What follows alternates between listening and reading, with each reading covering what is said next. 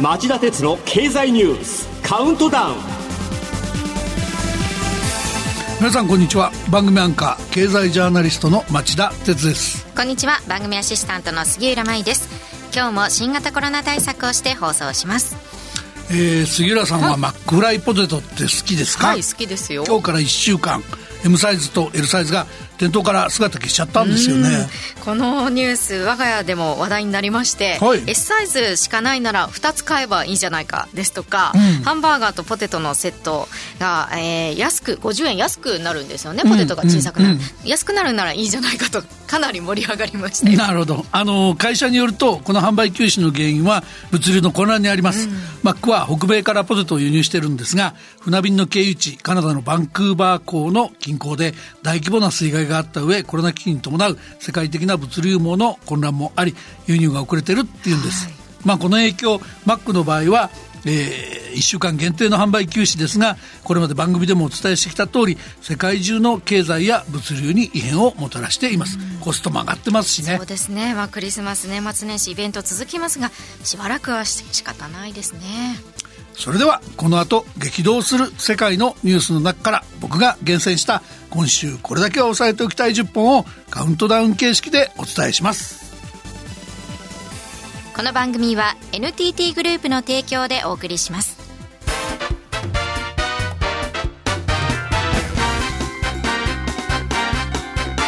町田鉄の経済ニュースカウントダウン。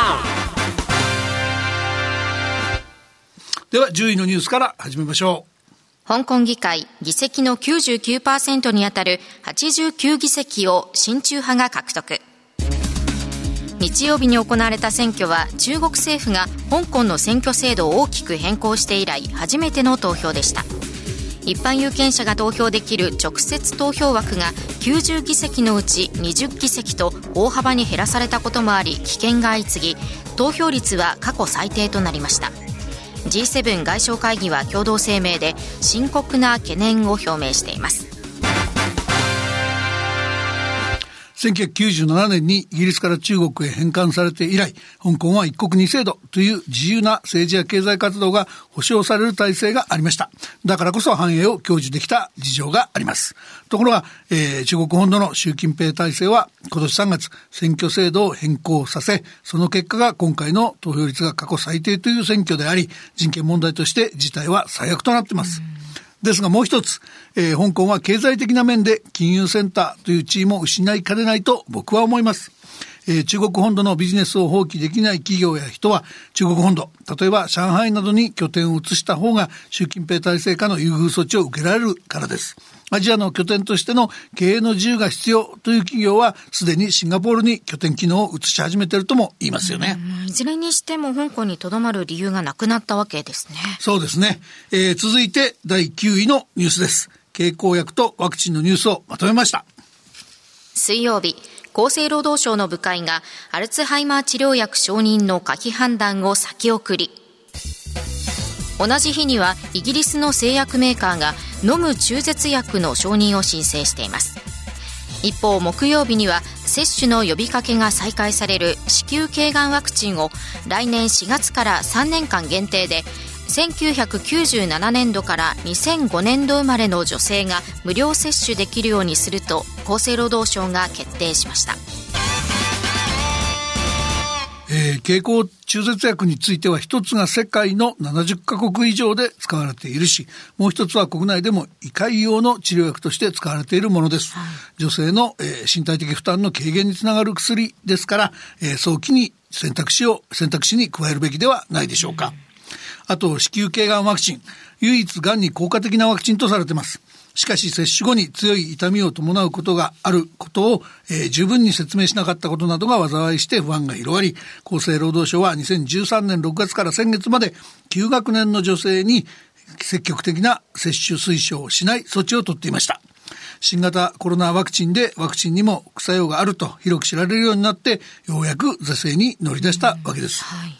実は20代半ばになる僕の娘は中学の時、学者さんたちが開いた説明会を自分で聞きに行き、自分の判断で子宮頸がんワクチンを接種しました。僕は中学生だった自分の娘を頼もしく思ったことを鮮明に覚えています。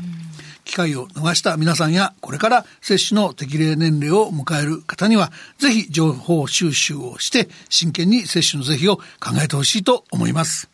8位のニュースはこれです。火曜日のヨーロッパ市場で天然ガス価格が最高値更新。インフレ懸念に拍車も。オランダ TTF と呼ばれる天然ガスの指標価格が一時1メガワットアワーあたりおよそ184ユーロと前の日と比べておよそ25%の急激な上昇に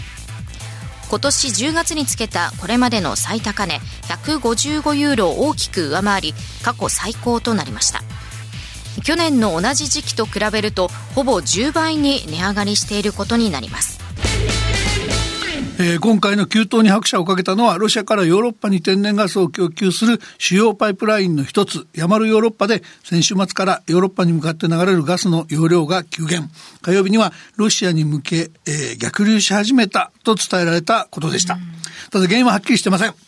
もともとヨーロッパは天然ガス空空の4割をロシアに依存しています。そんな中でロシアがウクライナの東側の国境に兵力を集結させており、軍事侵攻するのではないかとの見方もガス価格を不安定にしています。アジアにも影響のある見逃せない話ですよね。うんはい、そうした中でロシアのプーチン大統領は昨日モスクワで記者会見し、改めてロシアが提案した NATO 北大西洋条約機構の東方拡大停止などを盛り込んだ新たな合意に応じるよう求めました。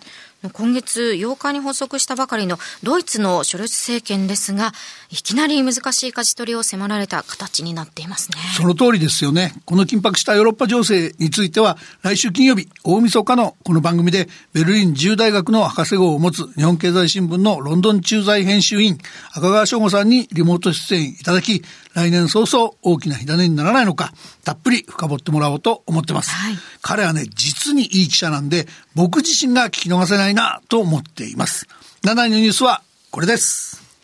火曜日、アメリカ軍の駐留経費の日本側負担を前の年より100億円増やし、年2110億円とすることで合意。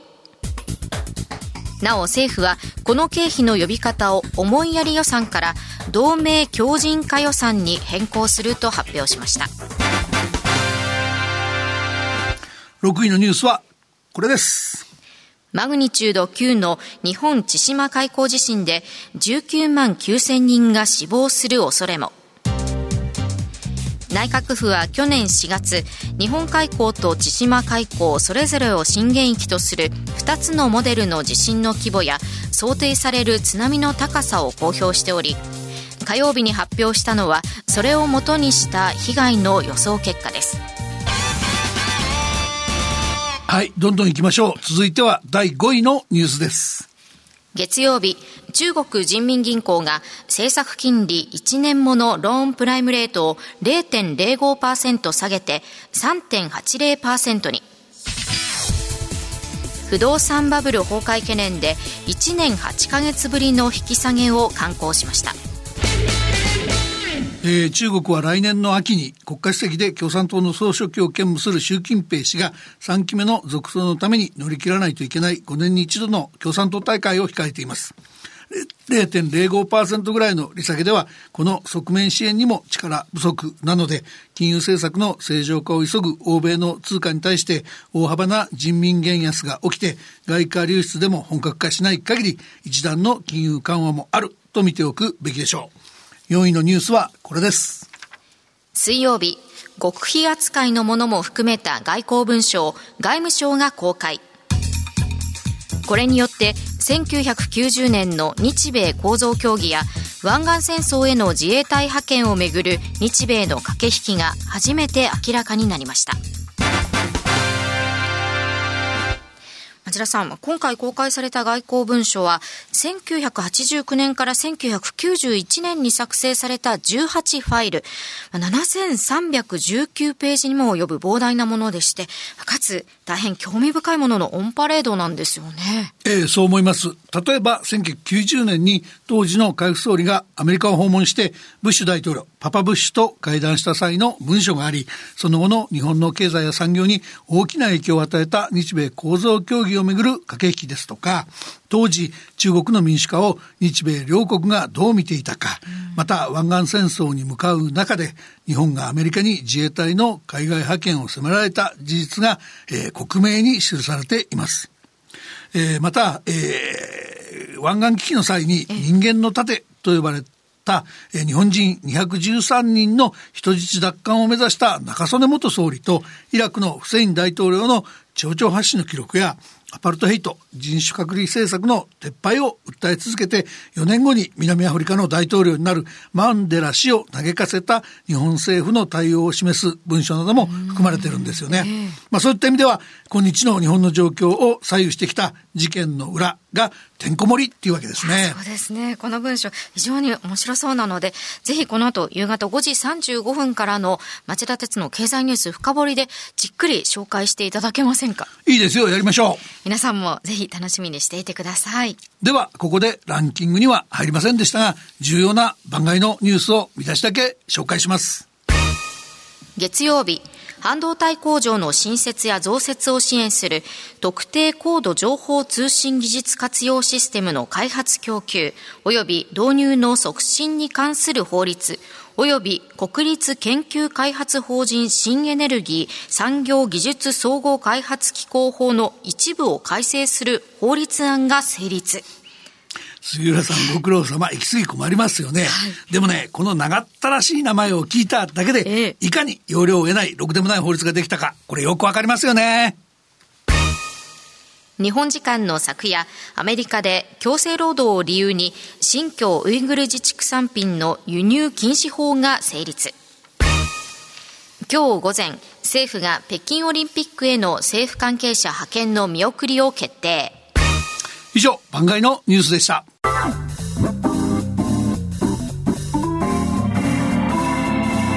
町田鉄の経済ニュースカウントダウン3位のニュースはこれです。世界で猛威を振るうオミクロン。イギリスでは水曜日に新規感染者が10万人を突破。フランスやイタリアでも新規感染者が過去最多に。一方、中国中部の西安市では昨日、実質的なロックダウン、都市封鎖が始まり、およそ1300万人の全市民が外出を制限されています。いや、異常ですよね。イギリスでは1日の新規感染者が10万人を突破し、自己隔離が必要な人が増えすぎて、社会機能が目にしかないっていう理由で、隔離期間をこれまでの10日間から7日間に短縮する措置まで飛び出しました。はい、えー、世論はジョンソン政権に失望しており、先週木曜日の下院の補欠選挙では、与党・保守党が200年近くも維持してきた議席を失ったと言います。マーケットもイギリスの通貨スターリングポンドを見放しており、6月に対アメリカドルで3年ぶりの高値をつけていたのに、相場が下落、直近は1年ぶりの安値をつけました。イングランド銀行が先週木曜にいち早く利上げに踏み切ったにもかかわらずですね。そうなんですよね。明日は我が身という言葉もあります。岸田さん、しっかり対応してくださいね。2位のニュースはこれです。オミクロン、日本でもじわり。水曜日には東京で63日ぶりに40人台乗せ、大阪と京都に続き、今日は東京でも初の市中感染が報告されています。これ、杉浦さん、まず気になるのは、オミクロン株の市中感染ですよね。そうなんですよね。大阪府内に住む家族3人と10歳未満の小学生の男子児童、京都府内の20代の女性、東京では医師1名など、海外とリンクしない市中感染が疑われるケースが出てきました。もう一つ気になるのが濃厚接触者の急増です。厚生労働省によりますと、感染者と同じ飛行機で帰国し、濃厚接触者とされた人は、昨日午前0時の時点で全国で7819人、24時間で3510人も増えたといいます。岸田総理は昨日午後、経済関係者らの会合で挨拶し、えー、対応策に言及。 too late、too small より拙速、やりすぎの方がマシであるという考え方に基づいて取り組んでいると胸を張りました。ですが、東京、埼玉、千葉、神奈川の1都3県の知事は同じく昨日オンライン会議を開いてオミクロン株対応を協議。国が濃厚接触者に宿泊施設に入るよう要請していることについて保健所に過度の負担が生じないため必要な対策を講じるよう求めました。まあ確かに明らかに無駄なことで限られた資源を浪費してしまったのではできる対策もできなくなってしまいますよね。あと、ワクチンの供給不足で、我々はブースター接種も当分受けられそうにありません。マスクの着用と手洗い、うがい、えー、換気の励行といったことを頑張って自衛に努める以外に手はありません。年末年始を迎えますが、皆さん一緒に頑張りましょうさて、いよいよ今週第1位のニュースです。岸田政権、月曜に過去最大の補正予算を国会で成立。今朝は来年度予算を過去最大の107兆円とすることを閣議決定。一方、木曜には今年度の政府経済見通しを下方修正し、来年度分を上方修正しています。えー、過去最大の補正予算と来年度予算は、ひとたび直近利が上がり出すと、国債の利払い費の急膨張と、想定外の早期の大増税につながるリスクがあります。一方、政府経済見通しは、翌年度の税収を見積もる前提になるもので、バラ色のシナリオを描くため、これまでも国家的なペテンがまかり通ってきた極物なんです。そのペテンぶりは今回下方修正した今年度見通し、特に名目 GDP の見通しを見ると明らか。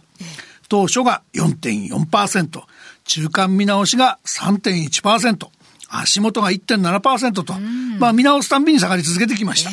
で、当初と足元では2.7ポイントも下振れして半分以下になったんですよ。こういうの詐欺に問われないって不思議な国だと思いませんか？岸田総理、あんたどう思いますか？以上、町田さんが選んだ今週の1位から10位の政治経済ニュースでした。町田哲郎経済ニュースカウントダウンこの番組は NTT グループの提供でお送りしました。さあこの後5時35分からの町田鉄の経済ニュース深掘りですが4位のニュースで予告したように今回公開された文書、えー、外交文書ですねによって白日にさらされた衝撃の歴史的事実をたくさんご紹介しようと思います。タイトルは日本の今へのレールは30年前に敷かれていたのか。おととい公開の外交文書から浮き彫りになったこと。それでは5時35分に再びお耳にかかりましょう。さようなら。